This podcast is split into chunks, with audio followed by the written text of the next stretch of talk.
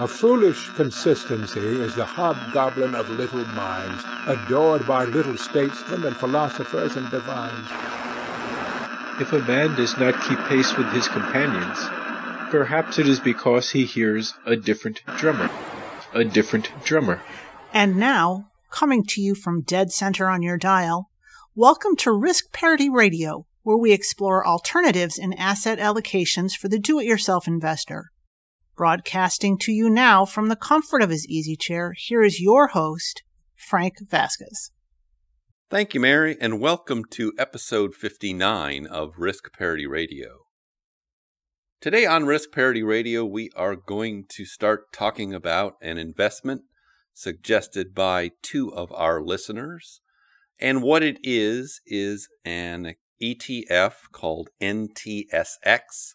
It is the WisdomTree ninety sixty U S Balanced Fund, and it is a leveraged E T F.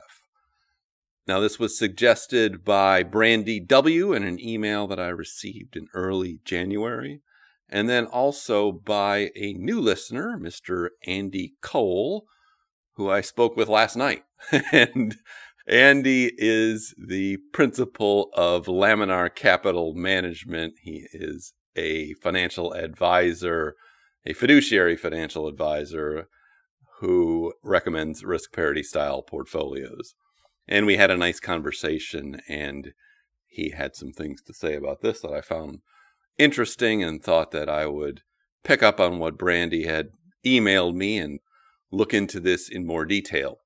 And so what we will be doing is going through the way we analyze investments here on Risk Parity Radio, which is to use J. David Stein's ten Questions to Master Successful Investing.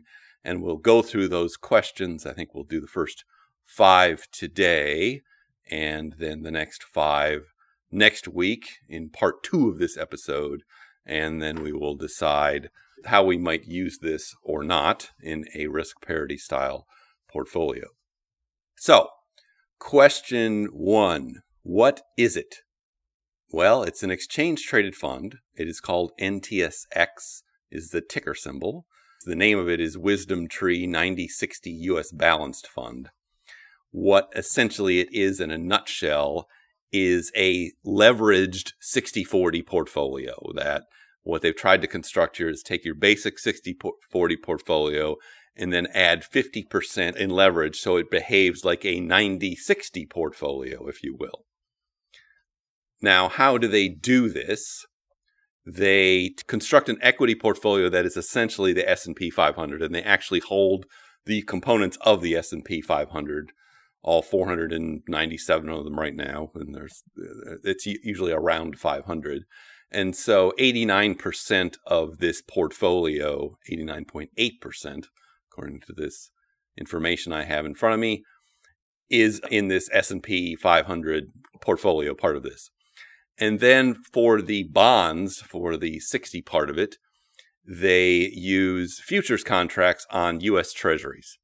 And those futures contracts go from the two-year all the way out to the thirty-year bond. They pretty much divide that kind of equally through the two-year, the five-year, the ten-year, and the long bond. And so that that is the way they get the leverage, by using the futures contracts. And that so ten percent of the portfolio remains in cash that is used to support the futures contracts. And what that ends up looking like is behaving like you had a portfolio that was ninety percent stocks and sixty percent in these treasury uh, bonds. And I will be linking to this in the show notes so you can take a look at this for yourself. Okay, question two. Is it an investment, a speculation, or a gamble? We would have to say that this is an investment. It is primarily stocks and bonds, and those are archetypical investments. There is some speculative quality always when you're talking about futures or options contracts, but here it is not so much. And here, if you recall our specific definitions for investment, speculation, or gamble, investments are companies or debt instruments. Speculations are things that do not pay income or generate income, but might have different values at different times to different people. And gambles are things that have negative expectations. So this is an, a leveraged sixty forty fund that pays dividends, and it falls squarely in the investment category.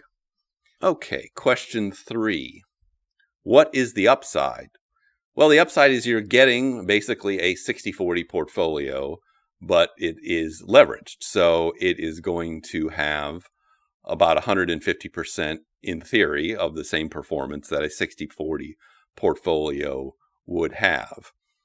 And it'll pay some dividends over the course of the, the management of it. It's also probably going to have some capital gains involved, because the main holding is simply the stocks in the S and P five hundred, which are generating dividends and may have capital gains as they rebalance this portfolio to continue to match the S and P five hundred. And then they also have to roll over those futures contracts with the bonds. All right, what is the downside? Well, there are two downsides. The first is the fee that you have to pay, and it's not a bad fee. The expense ratio for this is zero point two percent, which is pretty low for something that is both managed and leveraged. So that's not bad. The other downside is, obviously, since it's leveraged, you are taking additional risk that you would have over a sixty forty portfolio. As we will see later on, the risk that is taken here makes this portfolio take about the same risk as a total stock market portfolio, which makes sense because it's eighty-nine percent a total stock market portfolio, and this bond overlay, which they call the futures contracts, really is uncorrelated or negatively correlated with the stocks. So you would figure that it would have some sort of risk profile that's similar to a total stock market portfolio with the leverage in there. So that is the downside. I suppose the other downside is that it is managed by WisdomTree, and they might have problems or not be able to manage it well or screw up the management of it. Uh, I would not think that they would be doing that, since they are a well-established firm with probably hundreds of funds and, and generally know what they're doing, even though all of their funds are sometimes expensive and, and not well constructed. This one does not seem to be one of those. It is a relatively new fund. It's only been around since about twenty eighteen. So we don't have a lot of data that goes back forever, although we do have a lot of data on the particularly underlying components of this, which we will get to later on in an analysis. All right, who is on the other side of the trade? This is just an E T F that is traded on stock markets through your regular brokerage. So whoever wants to sell it is on the other side of the trade. In terms of the components, it's just the stock market. So there's no mysteries here. It's unclear who this is targeted at. It, it, it appears to be targeted at registered uh, investment advisors or financial advisors who are trying to construct portfolios for their clients. It does not appear to be targeted at institutions, although institutions uh, might use it. Uh, institutions are generally suited to constructing these things uh, on their own, whereas a average investor or a financial advisor managing something for an average investor uh, would not be able to handle fooling around with all these futures contracts in this manner. And since these questions are so easy to answer, I think we will go ahead and answer the next three of them and save the more interesting analyses for part two of the episode. But going to question six, what is the investment vehicle? The investment vehicle is an exchange-traded fund. These things are well-known and have prospectuses and a well-established fund structure that is regulated by the securities authorities.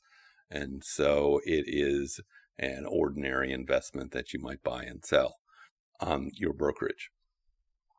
All right, question seven. What does it take to be successful? This is just a, a buy it and hold it sort of thing. You don't have to know anything more about it, any more than you need to know about any kind of, of index fund. other than to uh, know what you're getting into and realize that there is a leveraged component to this. So it's not going to be as uh, secure as a sixty forty portfolio, but it's probably not going to be as volatile or hazardous to your portfolio as um, some kind of uh, speculative uh, investment in growth stocks or stocks with very little revenue, because it's holding the big ones, the Apples and the Microsofts and everything else in the S and P. All right, question number eight, who is getting a cut? We have discussed this already. The, the only people that seem to be getting a cut here off the top are the people at WisdomTree who manage this fund, and they get the expense ratio of zero point two percent annually. The only other people that might be getting a cut are if you still have brokerage fees or transaction fees, and I hope you do not have those. Uh, obviously, if this is being managed for you through a financial advisor, the financial advisor will be getting some sort of cut for that, but it's not particular to this fund, N T S X. But now I see our signal is beginning to fade, and we've gone through the first eight questions. Of course, the next two are the fun ones as to how it might affect your portfolio and wh- whether it's a good investment. And we will be tackling those next time with some backtests and analyses from Portfolio Visualizer, both for this fund itself and then reconstructing it as if it existed in the past uh, with some uh, other components that I think you'll find very interesting. I want to thank both Brandy and Andy for their suggestions. Interesting that their names rhyme, I suppose, but that is just a coincidence. I enjoy very much interacting with p- people. One of the purposes for me of this podcast is the social aspect of it. And so if you have comments or questions, you can send them to me by email at frank at riskparityradio.com. That's frank at riskparityradio.com. Or you can go to the website, w w w dot risk parity radio dot com, and fill out the contact form and send your message to me, and I'll get it that way. And then maybe we'll have a Zoom call like Andy and I did last night, talking about all things risk parity for a couple hours, which was uh, very interesting and, and very gratifying. And I thank him for his participation. He told me an interesting story that he's getting his practice going, and he thought, well, I, I do risk parity and maybe I should have a podcast. And he thought on his way to work, yeah, maybe I should call it Risk Parity Radio. And so he went and looked it up, and lo and behold, he found me, uh, which led him to believe, well, maybe I should talk to that guy and see what he's doing.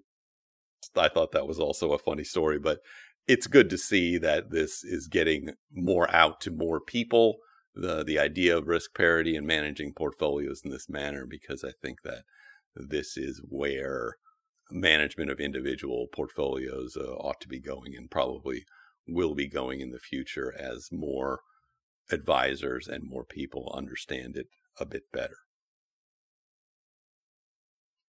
But thank you for tuning in. This is Frank Vasquez with Risk Parity Radio, signing off. The Risk Parity Radio Show is hosted by Frank Vasquez.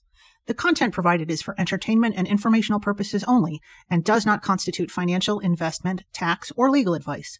Please consult with your own advisors before taking any actions based on any information you have heard here, making sure to take into account your own personal circumstances.